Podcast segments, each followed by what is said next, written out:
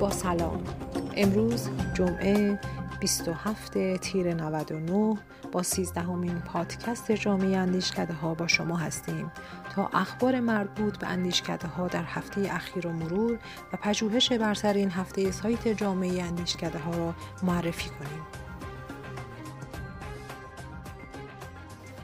فناوری شهروندی چگونه به شکست کرونا کمک می کند؟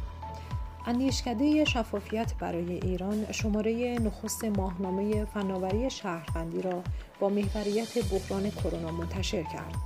در این شماره ضمن مرور محورهای کلیدی فناوری شهروندی و بررسی شتاب دهنده های فناوری شهروندی، پروژه های فناوری شهروندی در مقابله با کرونا معرفی شدند.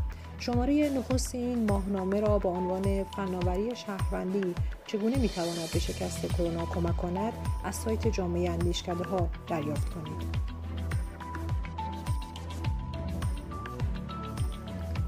گفتگوی جامعه اندیشکده ها با مهندس صابر میرزایی.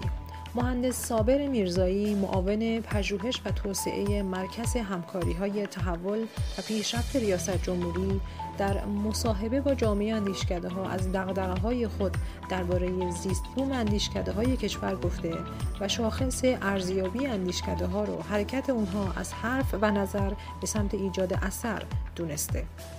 مهندس صابر میرزایی گفته ارزیابی از کار اندیشکده ها باید به صورت سالانه تکرار شه و به افراد برتر ارزیابی ها سفارشات کار بیشتری داده شود.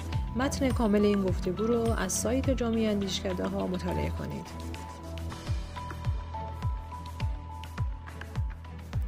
تأملاتی پیرامون قرارداد 25 ساله ایران و چین اوایل تیر ماه امسال قراردادی میان ایران و چین امضا شد که سرمایه گذاری وسیع چین در بخش انرژی ایران رو تسهیل می‌کنه. این قرارداد مورد تعمل اندیشکده ها هم قرار گرفته و دو اندیشکده حول موضوع این قرارداد به طور جداگانه بررسی هایی را صورت دادند. اندیشکده سیاستگذاری امیرکبیر 24 تیر ماه به نقد و تحلیل این قرارداد پرداخته و مؤسسه مطالعات دین و اقتصاد هم 26 تیر اقتصاد سیاسی جذب سرمایه خارجی را تحلیل کرده. بودجه نظام سلامت کشور تحلیل و بررسی شد.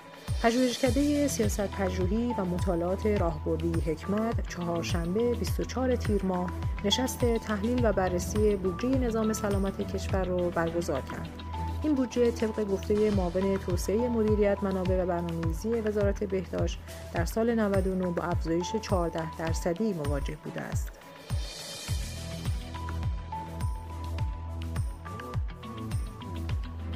گزارش تفصیلی دومین رویداد و اندیشه ورزان منتشر شد.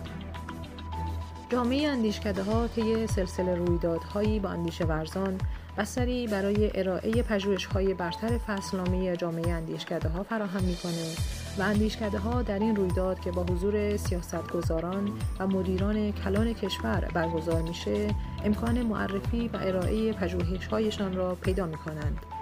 جامعه اندیشکده ها که دومین رویداد و اندیشه ورزان رو هفتم اسفند ماه 98 برگزار کرد اینک در کتابچه شش فصلی به صورت تفصیلی فرایند برگزاری و اجرای این رویداد رو منتشر کرده. با مراجعه به سایت اندیشکده ها گزارش کامل این رویداد رو دریافت کنید.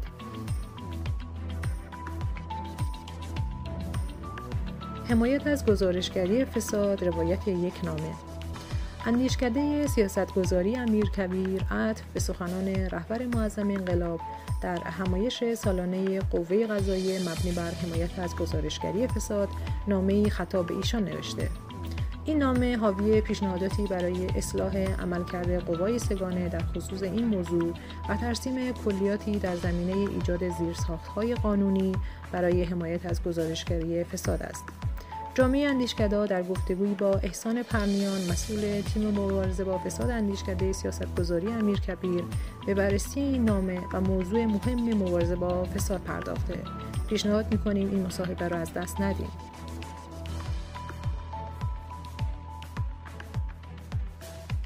الگوی مشارکت ایران در بازسازی کشورهای آسیب‌دیده از جنگ. پژوهش برتر این هفته سایت جامعه اندیشکده ها مربوط به پژوهشکده مطالعات فناوری که توسط جواد مشایخ انجام شده.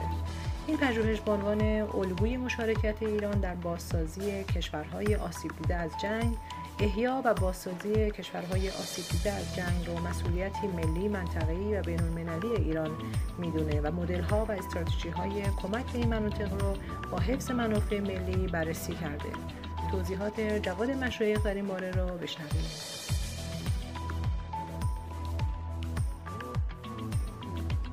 بسم الله الرحمن الرحیم.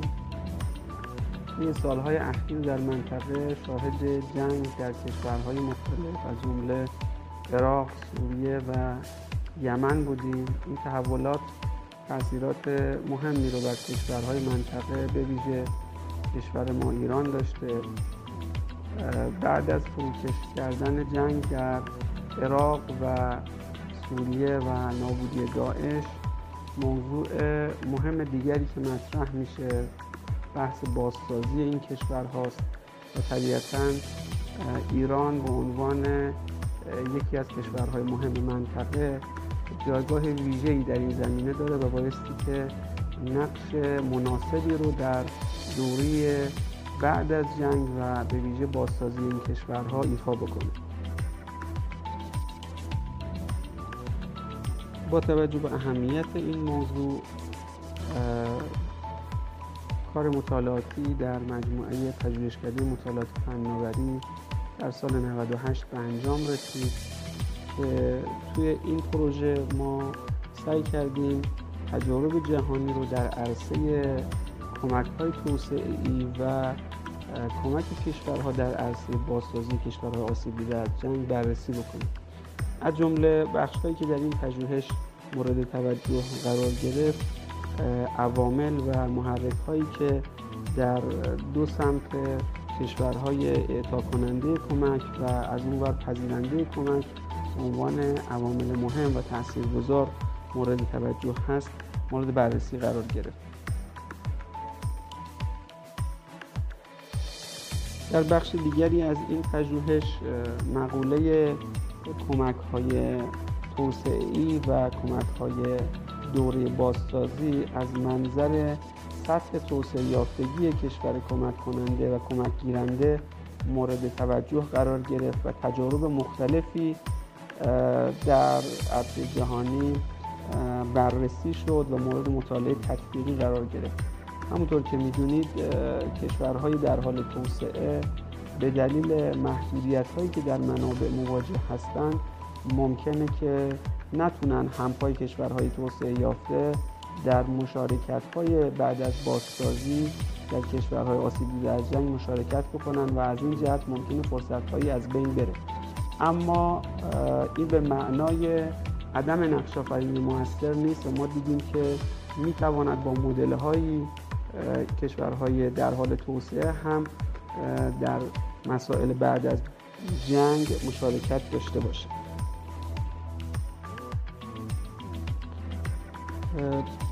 به طور مشخص دو تا روی کرده برجسته رو میشه در مسئله بازسازی کشورهای آسیب دیده از جنگ و یا حوادث طبیعی مشاهده کرد.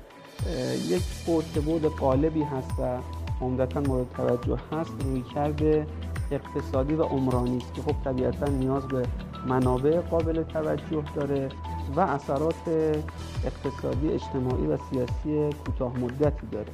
در عوض رویکرد دیگری که در این پژوهش مورد شناسایی قرار گرفت رویکرد بازسازی اجتماعی بود که این که با منابع محدودتری قابل اجرا و پیاده سازی هستند می‌تونن اثرات بلند مدتتری رو برای کشورهای اعطا کننده کمک به ارمغان بیارن. از این منظر می‌تونه فرصتی برای کشورهای در حال توسعه باشه که با توجه به محدودیت منابع می‌تونن این روی کرد رو در مواجهه با مقوله بازسازی مورد توجه قرار بدن.